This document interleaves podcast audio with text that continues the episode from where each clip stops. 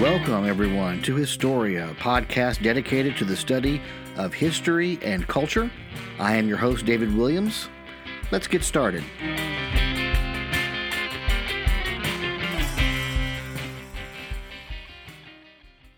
Okay, today I have Chris DeRose with me. Chris is a New York Times bestselling author of Star-Spangled Scandal, The President's War, Congressman Lincoln, Founding Rivals. Today he's with us to talk about his brand new book, The Fighting Bunch. Now, this book is a topic that I have never heard of before I picked this book up. So I was just really fascinated by it. Little little piece of American history that I don't know how I haven't heard about it, and I really don't know how it's not become a Netflix movie or something like that. And hopefully with Chris's book, it will. Um, so Chris, how's it going? Everything's going well. Thanks for having me. I'm glad you enjoyed the book, David. It was really great. I mean, like I said, I just, I had no idea what I was looking at when I started, and that's not altogether common for me. I was really excited to to read something completely new. Why don't you tell us a little bit about The Fighting Bunch, what it's about, what made you interested in it? Yeah, so I'd always kind of been aware of this story. Your knowledge about the Battle of Athens, Tennessee is like a mile wide and an inch deep. And I don't remember where I first heard about this story, but um, and I'm getting that question a lot these days. And so I really wish I remembered, but I'd known about it for a very long time. And all I really knew was this, which is really all anybody knows, that there had been these G Is who came back from World War Two, that they had encountered corruption in their hometown, that they had formed a political movement to try to defeat this machine that had dominated their community for a decade. And Uh, the machine tried to steal the election, and so these World War Two veterans took up arms one last time to secure the ballot boxes and to achieve a fair public counting of the votes. And that was really all I knew, and that's pretty much all that's out there. Um, and so, you know, I really decided after my last book to travel to Athens, Tennessee, and to find out what else I could learn about this. It was a phenomenal, phenomenal story and really a great and uniquely American story. And I wanted to try to record it and write a full-length comprehensive book about it if that was still possible. And, you know, thankfully it was. And I found um, people who were eyewitnesses. I found some people, I found many, many, talked to many, many children who are, call them children, they're now in their sixties, seventies, eighties, uh, people who participated in the battle.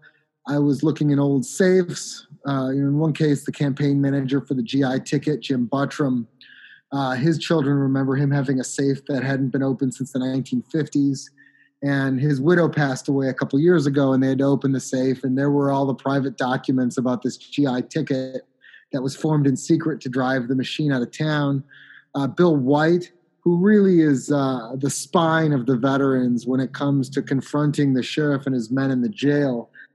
He uh, recorded hours of his recollections, and those are in the possession of his family, and I got to be the first person outside the White family to listen to those tapes.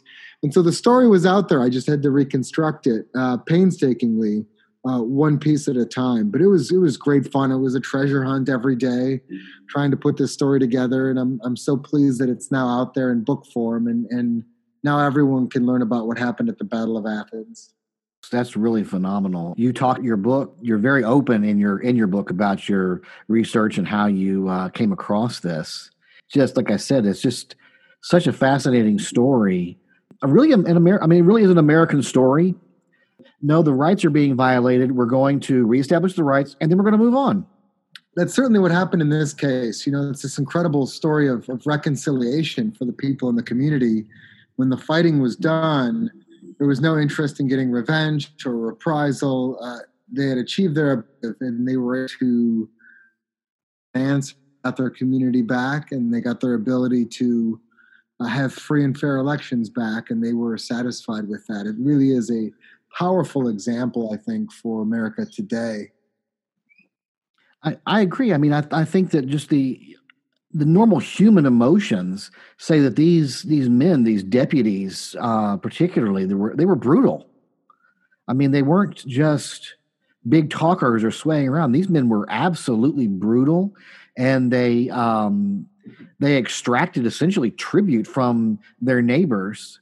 And I can only imagine that the human desire for revenge and reprisal must have been strong. And yet they overcame that to say, no, we're not going to go down that path. We're not, I mean, obviously in the heat of the moment, there were some people who tried a few things, but in all, I mean, it just, it was just amazing to me how everyone except the ringleaders, I mean, the, the very top of the, uh, the corrupt ticket who really weren't welcome back. Well, I mean, Paul Cantrell, who'd been the leader of the previous machine, I mean, he's welcome back to town within a matter of weeks. True, very true. You know? And uh, I interviewed his grandson, who's incredibly gracious to talk to me uh, about a story where there's there's no way his grandfather's going to come out the hero or lo- even looking good. And he was still willing to sit down with me and, and tell me what he knew. He said that his grandfather never carried a gun into town, which is remarkable to think. The sheer number of people who, who might have had scores to settle. As that regime had been brutal, like you said. I mean, there were men who got arrested on the bus coming home from war, and the deputies would just steal their money. And so, uh, you know, this at this point in history, uh, law enforcement officers were compensated based on how many arrests they could make, which is an incredibly perverse incentive that generated a large number of uh, arrests that were made for absolutely no reason. And so, yeah, certainly, I mean, if these guys had wanted to hold a grudge, I'm not sure anyone would have held it against them. But it was their magnanimity that allowed them to have a, a peaceful and prosperous community in the time that followed. If they had decided we're going to get revenge on everyone involved, it would have been very tough to have uh, achieved that. You would have forced people to fight for their lives. And people are dangerous when they're fighting for their lives. And oh, so, yes, indeed. Right, if you had decided that we're going to round up everyone who had anything to do with this machine, we're going to put them on trial, or maybe we're going to do something to them outside the legal system, you better be prepared for for for you know some retaliation on their part as well. And then it goes on forever. Then you end up. Right. You know, I'm doing some research on the Cuban Revolution right now for a possible new book, and you know some of the people I'm interviewing who are still fighting the Cuban Revolution sixty years later. Um, people they know were put on show trials and executed and buried in mass graves. And in some cases, their parents were murdered. So what are you ever going to stop, stop fighting the regime that murdered your parents? Right. You know, if you want, if you want rebellions to be successful and to be accepted, then you need to show some degree of magnanimity to the people on the losing side. Mercy doesn't just benefit the people it's extended to. Mercy also benefits the people who give it. Exactly. And once again, that's such a such an American story because it's in many ways uh, uh, mirrors our own American Revolution. You know? Exactly right. I mean, you have a third of the country, by some counts, uh, were loyalists, um, wanted to remain part of the United Kingdom. And, you know, um, it's it's remarkable that uh, we were able, when the revolution was done, we're all Americans. We're an independent country. Let's move forward. You can't say that um, there wasn't some prejudice against people who who were loyalists during the Revolutionary War, but we're not talking about you know rounding them up or taking their property or throwing them in prison or anything like that.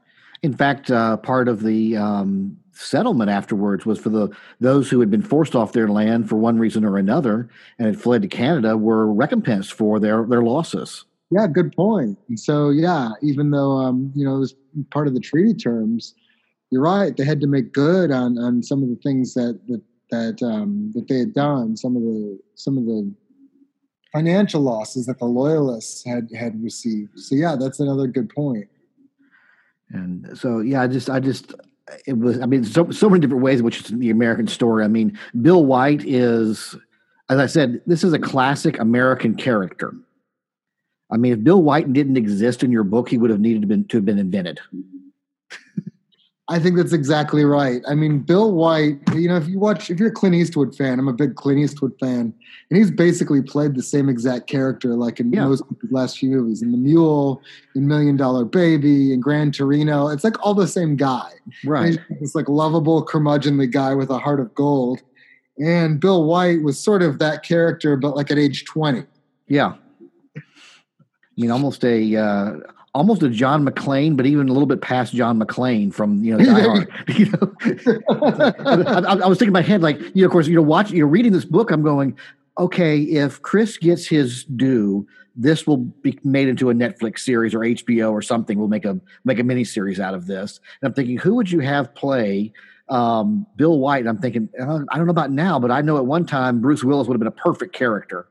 Bruce Willis would have been a great big White, uh, a great Bill White, much younger. Clint Eastwood, I think, would have been the yeah. perfect Bill White, much younger. In fact, if there was a miniseries or movie that called for an older Bill White, I think Clint Eastwood would be the perfect person to play him.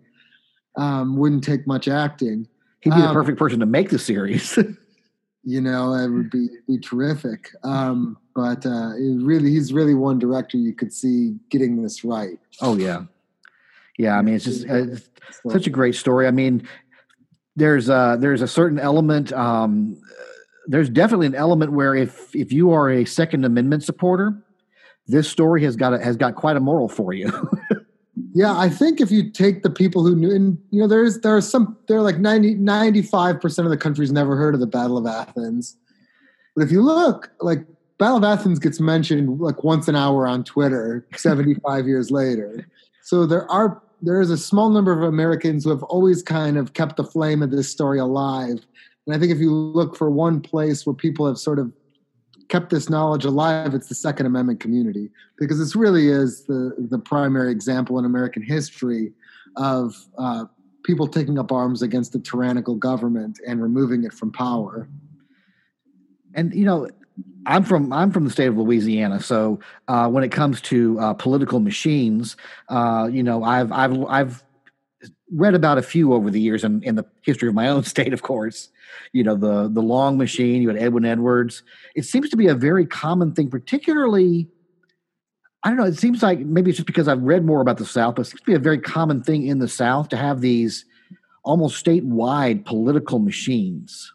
I mean, Tennessee had this machine that allowed Athens to go on. I mean, it wasn't like Athens was a um, – what wasn't really particularly bad. It was just particularly uh, the people who were there got fed up with it. Well, so I'd say a couple things. I'd say number one, the the the voter intimidation and voter fraud that went on in McMinn County during this ten-year period was characterized by a former U S Attorney General as uh, at least the worst allegations of voter fraud that had ever come to the attention of the Department of Justice. Wow. I think in terms of in terms of how basically, you know, there were other machines. They would cheat. They would steal votes. They would swap a ballot box. They would fool around at the margins. But democracy actually completely failed to exist in McMinn County, Tennessee, for almost a decade. The, the, the idea that you could have any sort of representative government there was impossible because the machine just completely refused to lose. They would count the ballot boxes in secret. The total would be whatever they said it was. It wouldn't matter if it exceeded the number of registered voters. Um, I mean, literally nothing would get in the way of them stealing these elections.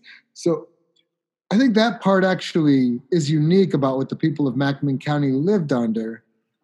But um, you make a really good point that they're backed up by a statewide machine. And there are a lot of these throughout the South. You talk about the Long Machine, very good example. I'm from Chicago, where, of course, you have the Daily Machine. Right. Um But yeah, I think I think this was definitely a big problem throughout the South as well. And in Tennessee, uh, Boss Crump out of Memphis was the ruler of the state. I mean, the judiciary was controlled by Boss Crump, and the legislature and the governor and even the U S senators were tools of Boss Crump and could be removed from office uh, at his whim. And so Uh, the Department of Justice isn't too eager to go into Tennessee and mess with Boss Crump's turf because he controls federal legislators. And, you know, the Truman White House and the Roosevelt White House need to deal with Crump and, uh, you know, at the Democratic Convention. And so it's just, it's just not a guy you want to mess with. Plus, I think the D O J had just generally considered voting to be a, a local prerogative and voting problems to be a, a local issue. Yeah, you know, it's it's very interesting. Something that I, I um, in reading the book, I was, I was curious about. I'm not as familiar with East Tennessee. I've been there a couple of times, just kind of driving through, went to a conference one time, but I don't really know the territory that well. Um, I found it interesting. There was only really one mention of uh, African-Americans in your book. Uh, one of the individuals who was brutalized by the deputies. Is there a, was there a large black population in that area? No, there isn't much of one there. And so this, East Tennessee is different from the rest of the state. Um, East Tennessee really didn't have much slavery in the in the antebellum era. And so that was one reason why East Tennessee remained loyal to the Union, right. voted against secession.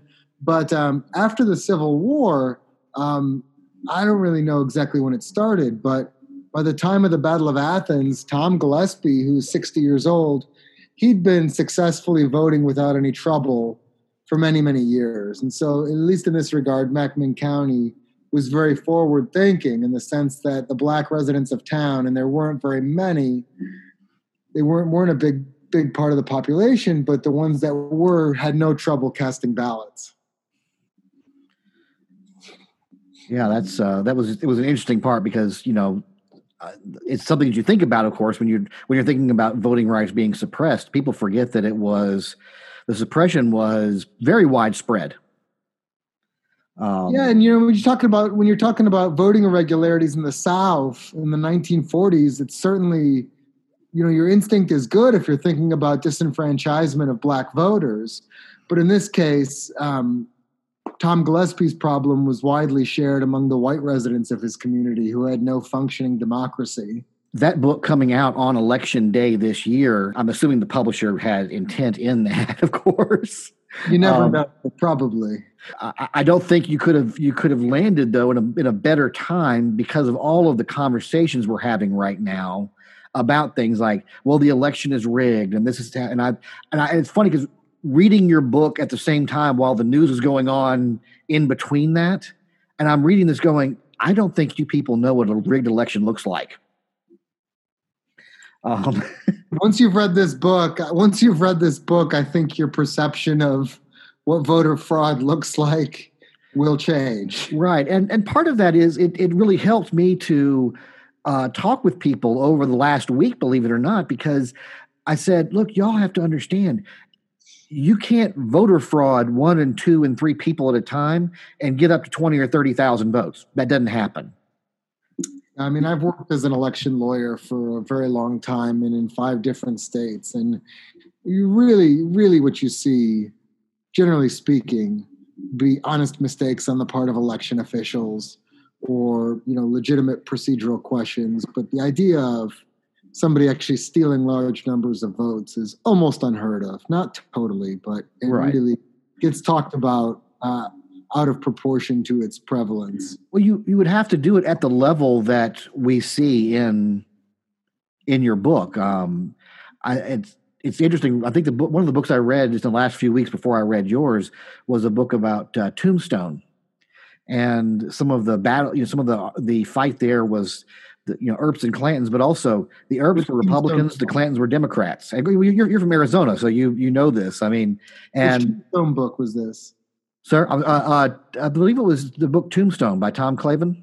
By Tom Clavin. So Tom is a good friend of mine. Oh, wonderful. Tom. So Tom Clavin and Jeff Quinn both wrote books on Tombstone. Yes, and they were both kind enough to uh, supply blurb, blurbs for my book, and so I've got both of them on the. Um, the back of, of my book, um, recommending it, which I really appreciated.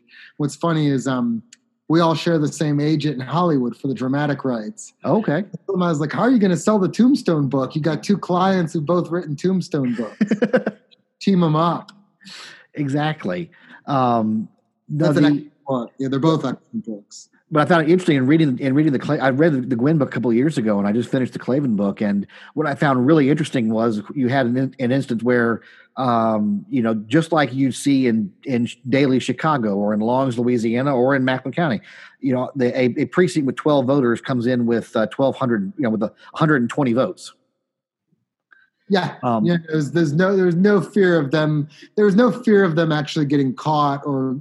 Getting in trouble for this. So they weren't exactly uh, very precise with the way they did things. Right. And so, you know, the, the ability we have today, I mean, with election monitors and that kind of thing, it's just so very difficult to pull off something that you hear about in the, the old days. Yeah, I think today there's really no chance of this situation repeating itself, thank goodness. Yes, uh, definitely. I mean, just because uh, that is one of the most important parts of our democracy, is that that ability to vote and to, and to um, to make sure that that that, that system is uh, is fair and open and is run properly. That's right. Um, one of the things that it seems it, it's a it's an oddity only because. Maybe just the books that I've been reading lately. Um, but every conversation that I've had so far, there's been this one underlying theme that keeps popping up and um, that I see in these characters as well. And that is, I'm hoping my listeners don't get tired of this, but I hope, hope they don't, because it's very important. And that is that while we are a nation of laws, and this was true for us as it was for the Roman Republic, which is one of the first conversations I ever I, I had on this podcast, those laws are enacted by men. And so the moral character of the people who are in power is actually very important. It's vital because, you know, in this case, the, the we were a nation of laws when McMinn County was under the oppression of, of essentially a tyranny. That's right.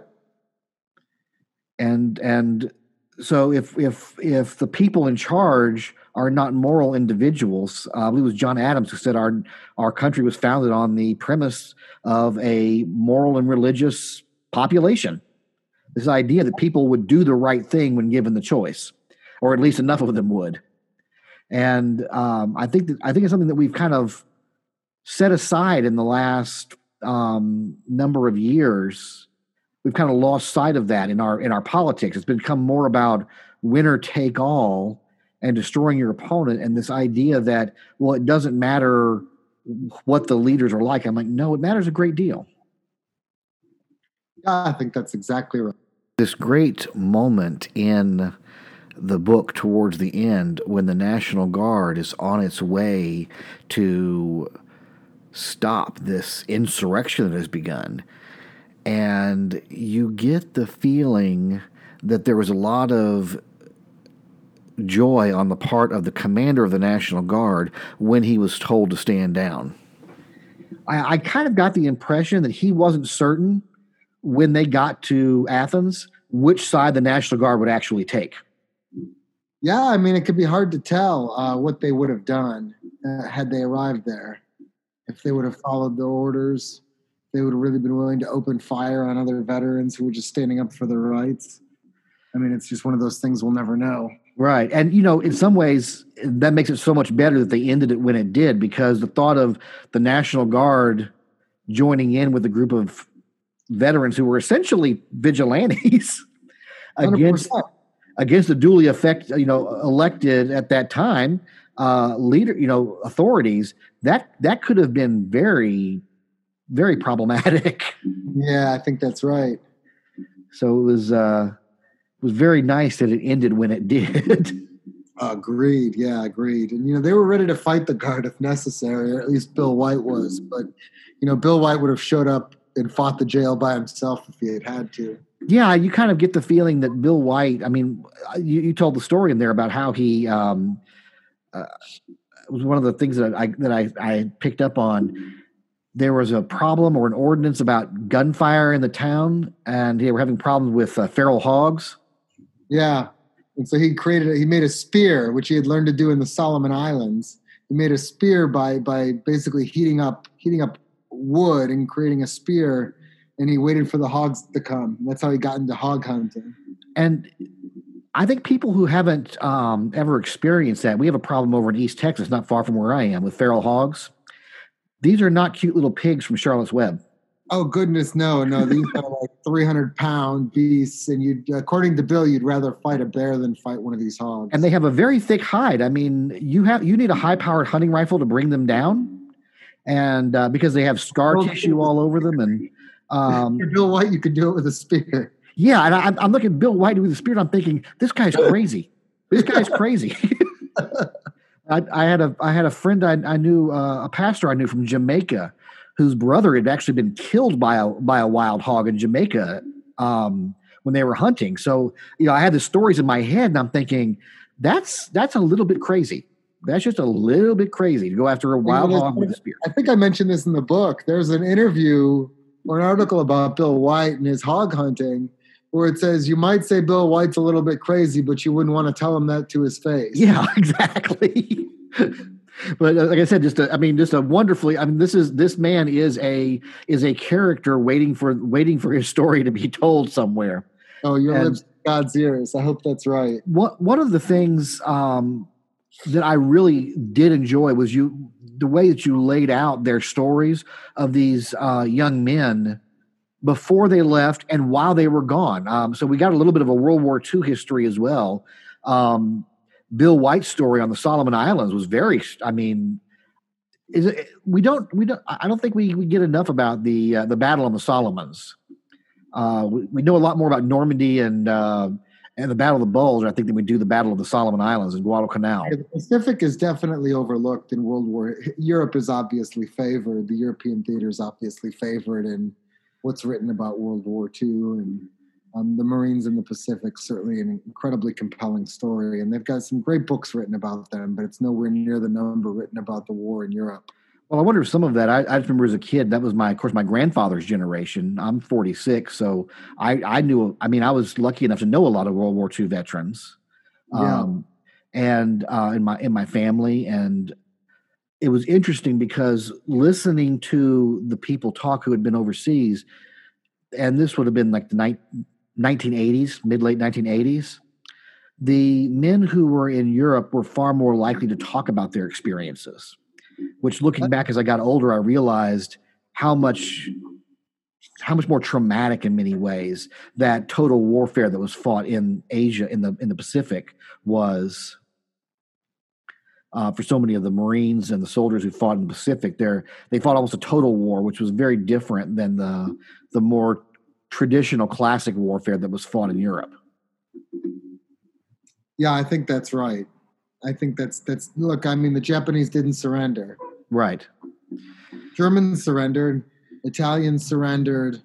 Um, the Japanese did not, by and large, surrender. Yeah, it was uh, a very, uh, very, very, very tough time. And, and that, and that, that created these men like Bill White. They, they fought. It was a it was a fight to the death. It was whoever whoever's alive at the end of the day is the victor, and I think that kind of thing creates something in a person that says, "No, I'm just not going to put up with this." I think that makes sense. Yeah. Well, Chris, it's really been great talking to you, and thank you so much for your time. Uh, this was really a uh, like I said, it's a great book, and I really encourage everybody to go out and get a copy of it. Uh, write reviews. Um, it's really, really a great book. So I really appreciate you. Thank you so much. All right. Thanks for your time, and uh, take care. Thank you. Bye-bye. Bye. All right. Well, Chris has left, and I really appreciate him coming on and sharing with us his new book. I really recommend that you go out and buy the book. At the time that we are recording this, it's a few days after, over a week after the election of twenty twenty, and there's still a lot of tension in the country. And something I want to really emphasize, and Chris emphasizes this in his book, the men of McMinn County, the people of McMinn County, were under an oppressive regime. There was essentially no law, just a brutal tyranny. When the men who the G Is took up arms against the duly elected authorities, they only did so because every other opportunity had been used. They had asked the governor to intervene. They had asked the federal government to intervene. Nobody stepped in. There was no other option. It was either live under a tyranny or take care of it yourself. And I want to emphasize that because this is not the time that we live in today. Yes, people get upset about how votes are counted or whatever, and that's fine. That's part of being an American. We complain about our elections. We complain about our elected leaders. That is wonderful, and we should always do that. Sometimes the processes seem a little strange. Sometimes they're even a little messed up. That doesn't matter. What matters is the process is allowed to go as it is designed.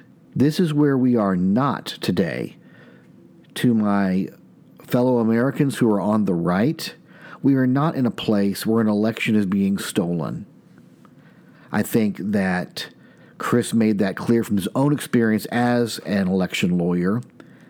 This is not a time to threaten to kidnap governors or to take to the streets. We should not have Republican lawmakers in Pennsylvania living under threats of death and people using the Second Amendment as an excuse for that. That is no excuse for that.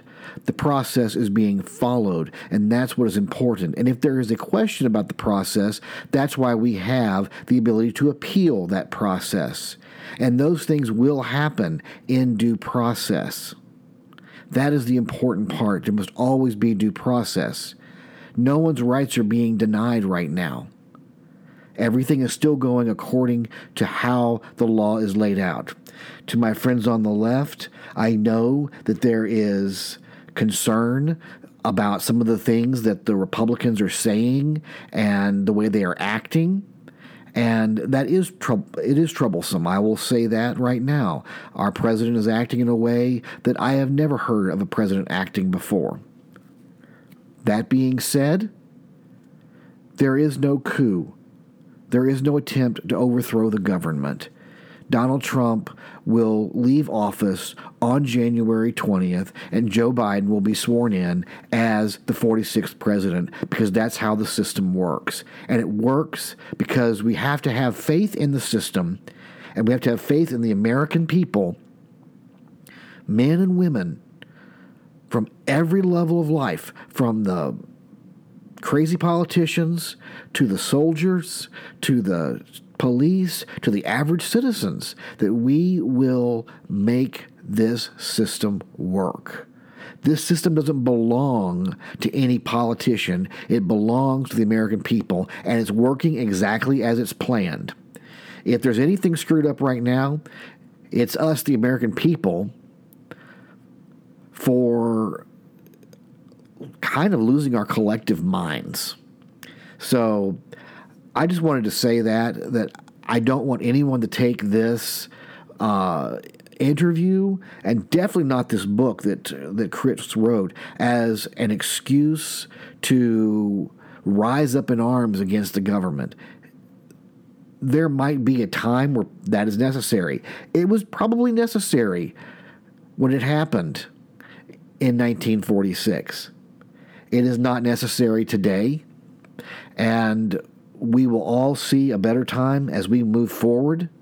And I hope that this book can help some people to do that and take the lesson that we talked about in this book. And that is, once we move past everything, reconcile, come together. Remember that in the end, we are all Americans. We may have different ideas about how to take care of the environment and about abortion and about so many other things. But that doesn't matter, because in the end, we still love this country and we still wanted to succeed. And we have to find a way to come together and find a common vision and a common purpose, just like they did in nineteen forty-six or seventeen seventy-six. So once again, thank you so much for listening. Sorry for this little rant here at the end. I just felt a need to say it. Um, definitely go out and buy Chris's book. Buy all of Chris's books. I'll have links for all of them in the um, show notes. Please subscribe. If you're not already subscribed, uh, we are on iTunes, we are on the Apple Podcast, we are on Spotify, we are on Stitcher, and we are on Pocket Casts. So subscribe, leave a five-star rating, leave us a review. Your reviews really help to get us noticed. Tell your friends about it. We got some great new shows that are coming up very soon. So we look forward to, to seeing you again, and thank you so much. Have a wonderful night.